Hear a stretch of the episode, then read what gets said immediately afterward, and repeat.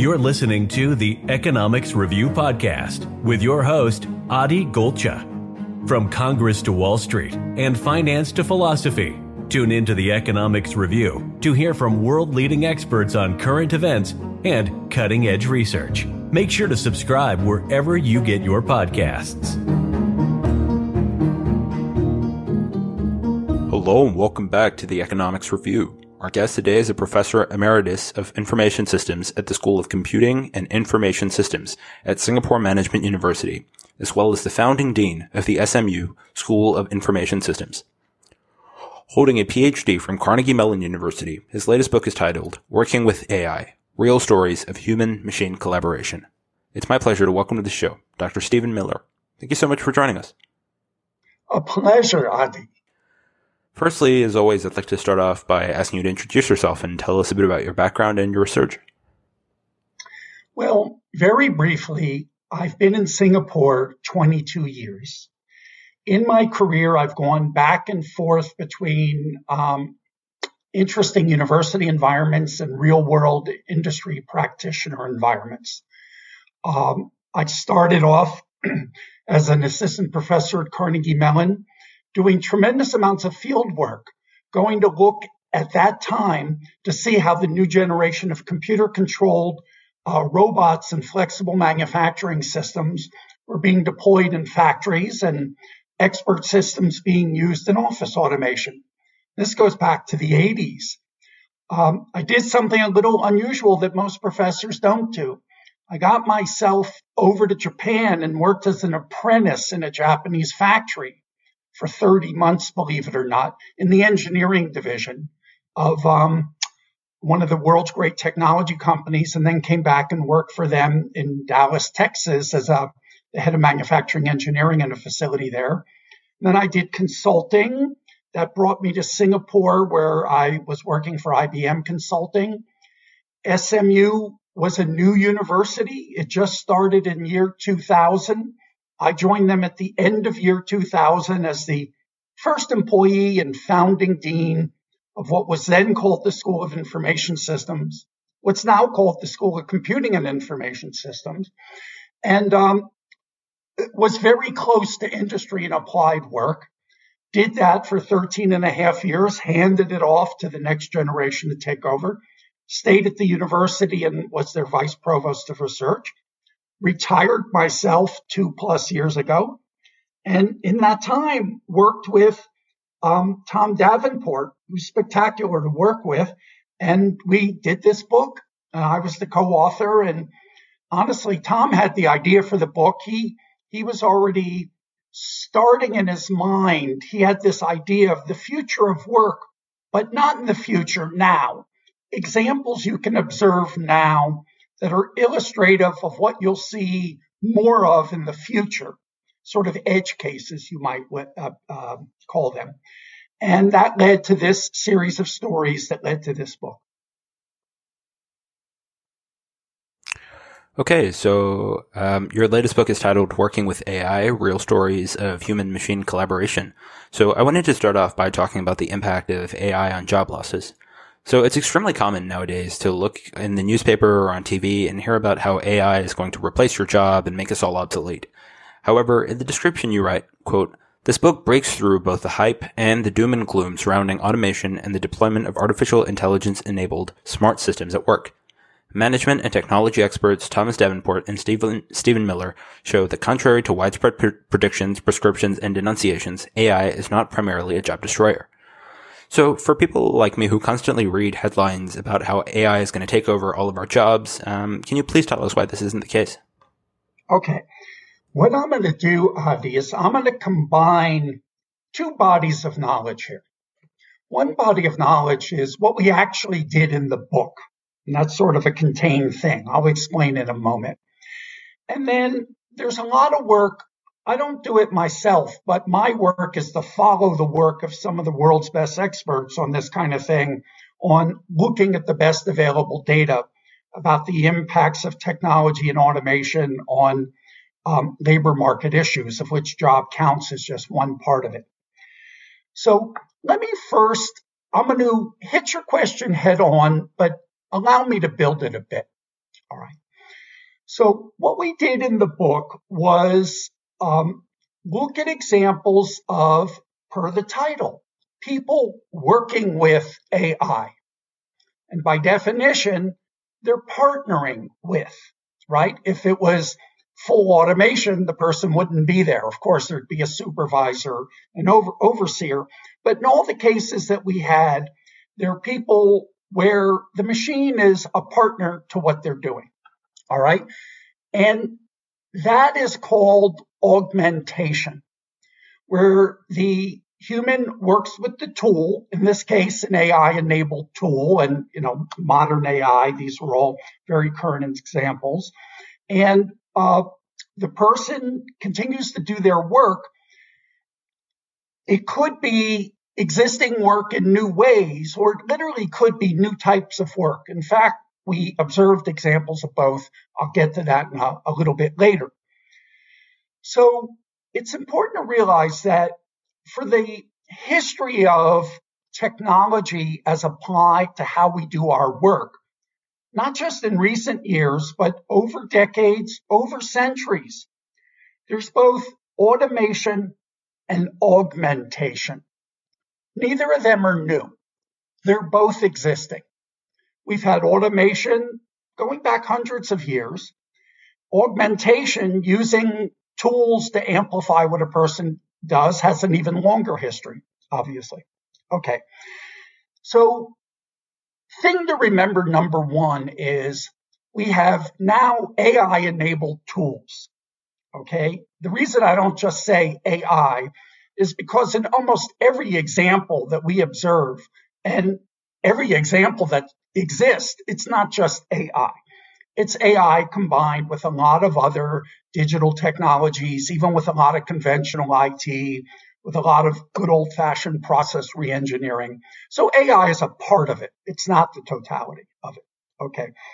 And the fact that we could do this book and find 29 examples of augmentation, and we could have done two times or five times or 10 times that, you know, just the editor said, look, I only want so many stories. The book can only be so long, right? But the fact that we could easily find so many examples of augmentation means that this is important. This is happening too, right? Now, does that mean there won't be full automation as a result of more capable AI tools and more deepening the usage of AI in the workplace? Of course, there'll be some of that, probably more of that. But when we look around, we see many, many more examples of augmentation where people are using the tools to amplify what they can do than automation. So let me sort of tease the audience. And here we are. We're towards the end of the year 2022, right? 2022. And, you know, we all know history has a long duration here. All right. We are the most technologically sophisticated the world has ever been. We use more tools, more computing, more AI enabled computing and tools than ever now, right? And yet we have more people employed than ever.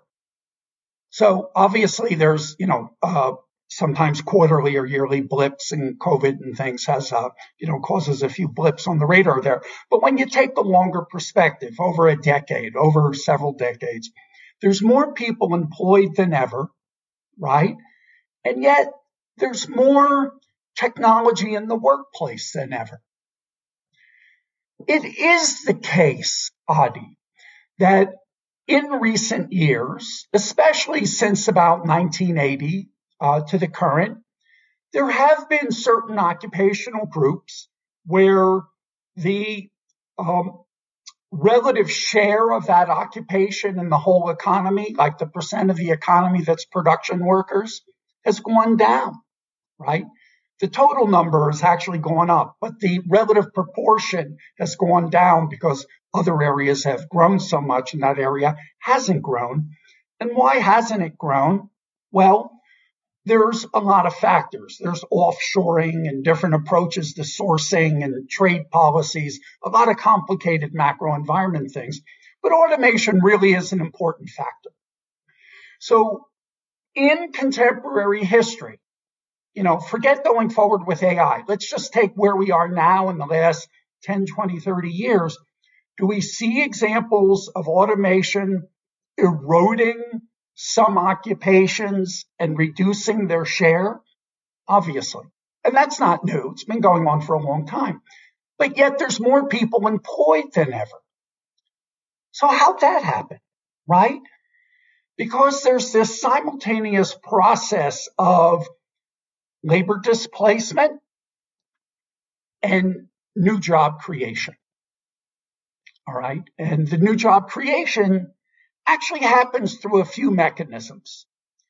One is what I'll call the productivity mechanism. You use machines, you use tools, increasingly AI uh, embodied tools, right? And you can work more productively and decrease the price by 5%, but still make a profit. And because of that, there's extra demand. So more people buy it. So you somewhere in that chain, even though you might displace a person with automation, because there's some extra demand, you're going to get some extra job somewhere. Somebody's got to load a box. Somebody's got to deliver something. Somebody's got to do more sort of middle level processing here and there, whatever, customer service. So there's that effect. But what's actually been more important, Adi, is the number of new types of jobs created in recent decades. So you say, give an example. Let me give an example. You know, electricity goes back to even before the 1900s, right? And the notion of somebody working with an electrician as an electrician, well, that's an old job title. I mean, it was new in the 1900s, but obviously in the recent decades. It's a uh, it's an old job title.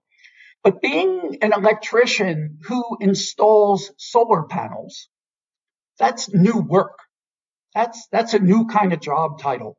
If you go back to 1940 or 1950, you obviously don't find that job title.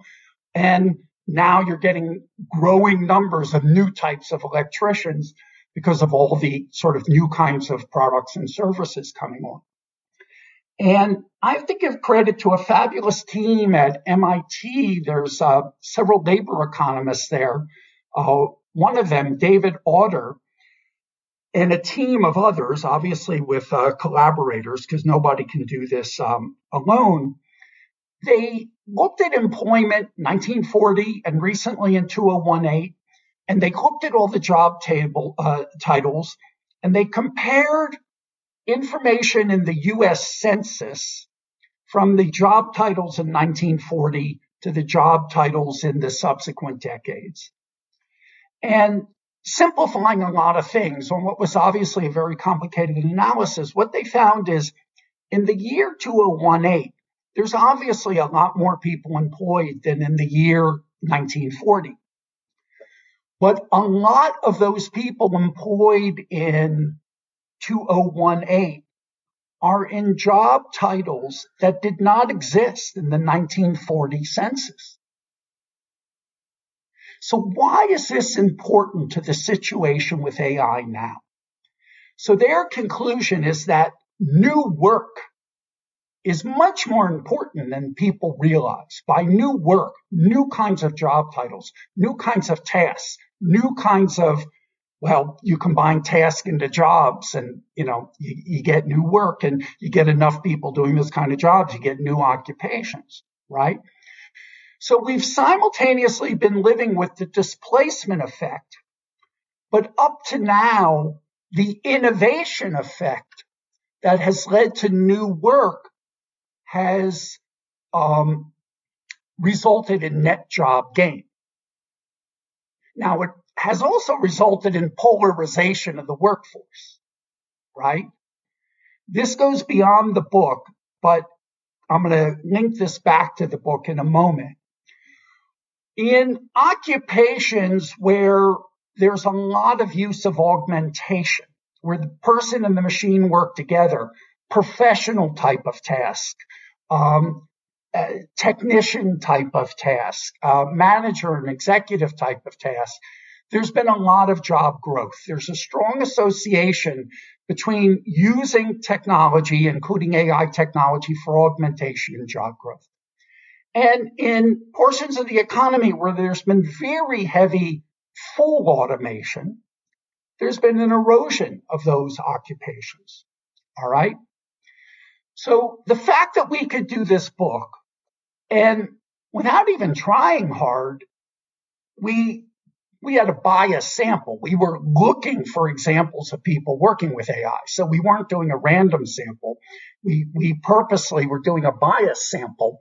Bias doesn't always mean bad, just means the, the, the sample you're looking at is uh, particular properties. In this case, we wanted a sample of people working with AI. And the point is we could easily find that. And the fact that there's so many examples of that um, you know, there's still issues of automation to deal with, but the fact that there's so many examples of augmentation gives us some hope that there can be this other wheel turning in the economy of people using AI based tools to do existing things in better ways and to do new kinds of things. Because that's the key to creating new work. So my summary point, Adi, and now I'll come back to your next question, is the fact that we could create these rich portraits of, auto, of augmentation, not automation, augmentation, that they're all over the place. They're not just concentrated in one or two industries or jobs. They're in a wide range of industries and a wide range of jobs. Um, it, it, it gives it's a positive sign. It's a good hope. We still have issues to deal with in those areas where people are going to go full automation because the people displaced are not necessarily the same as the people for whom there's new opportunity as a result of using AI based tools to augment their work. There, there, there are dislocation issues that, that uh, can't be wished away. Uh, but there's more augmentation than people appreciate. And, and the big lesson is automation is not the only alternative. Let me repeat that. Automation is not the only alternative. Okay. Um, so I, I think uh, a couple of things there that I mean that that answer made a lot of sense, and you answered sort of the main thing that I was I was struggling with throughout throughout your answer there um, in your summary, which is that I mean yes, it, it is true that uh, over the past few decades we have seen you know an increasing integration of technology into the workplace. Um, we have seen areas where there are less, um, you know, there are less jobs, manufacturing, coal mining, etc. Um, and those people have been displaced, but at the same time, we've seen overall employment rise. We've seen the number of jobs rise um, and, and, all those things. So, you know, my, my only concern there was, well, what about the displacement issues? You know, the coal miner that was displaced, you know, sure, we created, you know, 10 new jobs for computer programmers in Silicon Valley that didn't exist right. 50 years ago. But, you know, what about these, that, that doesn't mean that these 10 coal miners that just lost their job are going to go well, become programmers in I, Silicon I, Valley. Adi, you you raised an issue and you have an international audience. You know, I'm aware you're in New Zealand. This podcast will go internationally. And the situation is different in different countries. It's what has been more pronounced in the United States than in any other country. And this is an unfortunate circumstance to be sort of the, the, the most pronounced in this way is that there has indeed, when you look at the employment st- statistics uh, since 1940 and especially since 1980, there's been a hollowing out of jobs in middle pay, middle pay level jobs like laborers, production, some kinds of um, back office type clerical and administrative, right? And what's happened is there's been a tremendous growth in jobs that are higher paid jobs where many of the people are college educated and beyond, right? The other place where there's been a big growth has been in low paid jobs, which have been, you know, your gig economy, the service workers, a lot of personal service, people who might do your hair, who might do your nails, people who are healthcare attendants, uh, uh, people who take care of grounds, gardens, you know, cut the weeds. Obviously, in all of these personal services, there's a super small niche that do it very high end and they're high paid, but the preponderance of people are in low paid jobs. So we've, we've had this bifurcation in the US. Now, the key thing to note is there are other countries in the world that have uh, made great use of new technology to drive productivity and innovation in their economies. Germany would be one and several of the other European countries. And the polarization of the income distribution is not anywhere as stark as in the United States. And the reason that's important, Adi, is it's not the technology. It's the choices of how individual companies how institutions and how governments choose to use the technology. And the big concern, of course, is looking forward, right?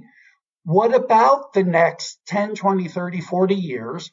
Because undeniably, our tools are getting more capable as a result of AI enablement. All right. The AI is not magical. They're tools. Tools have limits. Anything that's real has limitations to it. So let's think of AI as machines and tools, but we are pretty substantially increasing the range of what we can get our AI enabled tools and machines to do. Okay. So that raises the question of, will the pattern in the future be different than up to now? Even, even if it's the same up to now with a lot of new job creation, we're going to have dislocation, some people left out. How do we deal with that? How, how does every employer, how does every government unit at the city, provincial, and national level choose to deal with that? How do we align tax policies? For example, in some countries, there are benefits to replacing people with machines because machines are taxed less than if you have humans on your payroll where you incur payroll taxes. It differs country by country, but the point is in some countries, there's actually incentive to automate and disincentive to grow your employment payroll. Well, that's not a function of machines. That's a function of humans and policies. So there are some people who are sort of convinced, I know what's going to happen per this AI stuff. It's inevitably going to lead to um, not just the patterns of displacement we've seen in, in prior decades, but it's going to be really different than before, and we're not going to have the offsetting job creation. The, the what what we know, and from the best minds that have looked at this, Adi, is the future is not written. It could go either way. We could use our new AI enabled capabilities and the augmentation to address problems in ways we've never done before, to create new kinds of work, new kinds of opportunities in ways beyond what has ever been possible, right? these tools have incredible amplification uh, abilities. And you're starting to see it in this. The sciences are all using it in amazing ways in an augmentation form, by the way, um, versus the world of automation, you know, which does have direct displacement and erosion. So this is a future that it's it, it's not that you can divine this future. It's it's the future you want to create right? Every team leader who's, you know, working with five other people in a company, and okay, we're going to, of course, whatever application we have to do, you know, just part of everyday work. Of course, you'll use uh, whatever appropriate AI methods to further enhance whether we're making a, a recommendation, a prediction, planning and simulation, um, uh, some kind of language understanding.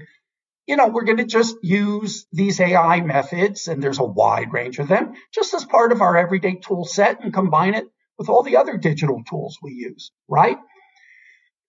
But full automation is not the only alternative. There's the augmentation alternative. And you'll say, well, gee, Steve, you know, people have to be business driven. You know, they're going to do the thing that's best for the business.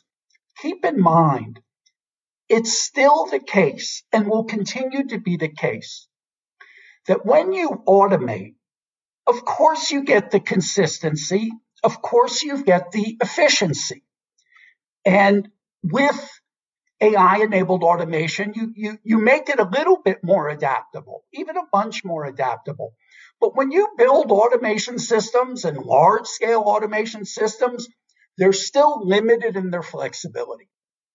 They always have been, they are, and that will continue to be the case. Augmentation is very adaptable. Augmentation works well for experimentation augmentation using these tools to amplify what people can do works very well in situations where you sort of need to change. Oh my goodness, for geopolitical reasons, every supply chain in the world shifts. You know, we got to think of stuff where there's no game plan for. We need to do a lot of exploration, a lot of experimentation. I don't mean the scientists. I mean the everyday business people. And Augmentation is much more effective for that. Automation's at a disadvantage for that. So it's not automation versus augmentation. We need both. We need the automation to drive the productivity, but without the augmentation, we'll never change. We'll never get the innovation. So the challenge of our time is given that AI is going to supercharge both our ability to do automation and augmentation. There's no future that's predetermined. It's where do we want to take it? That's the message. And the, the book is a, the book is a ray of light in the sense that automation, not automation, excuse me, augmentation really does work well and is widely applicable. So don't, don't forget that as part of the toolkit. Okay, well, we only have about a minute or two left. So to finish off, I just wanted to ask you, um, you know, all the case studies that you have in the book, they're extremely diverse, extremely wide ranging. Um, so can you tell us a bit about the process that you use to identify relevant case studies and the methodology that you use to understand the, the implications of AI involvement? So tell us a little bit about just your background, your process in writing this book. Okay, that, it's a great question. It's a fair question. These are like case studies. They're, they're not like this rigorous research thing where in advance you plan your sample and all that kind of stuff. You have to work with business enterprises and in a few cases government enterprises to get these stories, right? They have to let you do them. So it is opportunistic. Tom, because of his enormous reputation, you know, he's got these tremendous uh, contact networks because he's been writing stories about how people use sort of the new things that corporations are doing with IT. You know, he's been interviewing people for 30 plus years and writing up stories. So he's a vast network. In Singapore, because I've been here for so long with government, with industry, you know, I have a very deep network and, uh, you know, I could sort of have an idea of who to ask and whatnot. And we did have to get permission from the government, uh, one or two government cases, and most of them are private sector cases. Um, but I would, I would have to say they never edited our work for inconvenient truths. You know, they, they, they were pretty open. Now we asked them to interview people involved in successful applications of working with AI. Now they might have had five other examples that were unsuccessful, but you know, we didn't talk about that. We only looked at the successful examples. That's okay. That's all we wanted to look at to show that this is indeed possible across such a wide range of settings.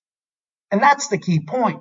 We experienced augmentation, both in terms of doing existing work in new ways and sometimes entirely new job roles across a wide range. When I say a wide range of settings, I mean, you know, um, sales and business development, product development, administrative operations, customer product support, manufacturing and other production, you know, a wide range of settings. So it was really through the personal contact networks. Tom, I got to give him credit. He did 21 of the stories. I did eight of the stories. Uh, that's because he works so much faster than I do. But it was really through our personal contacts that we were able to get these stories. All right. Um, well, I mean, that's, that's really interesting to hear. You know, obviously a lot of people are, are probably going to be reading all these case studies that you have in the book and, and, you know, wondering, well, these are all so amazing case, such amazing case studies. They're so diverse. You know, how, how does a person go about, you know, getting access to all these people and, and actually, um, you know, collecting this data? So, you know, it's, it's interesting to hear a little bit more about the methodology and background. But anyway, um, unfortunately we are out of time for today. Um, so I'm just going to say thank you so much for joining us on the show, Dr. Miller.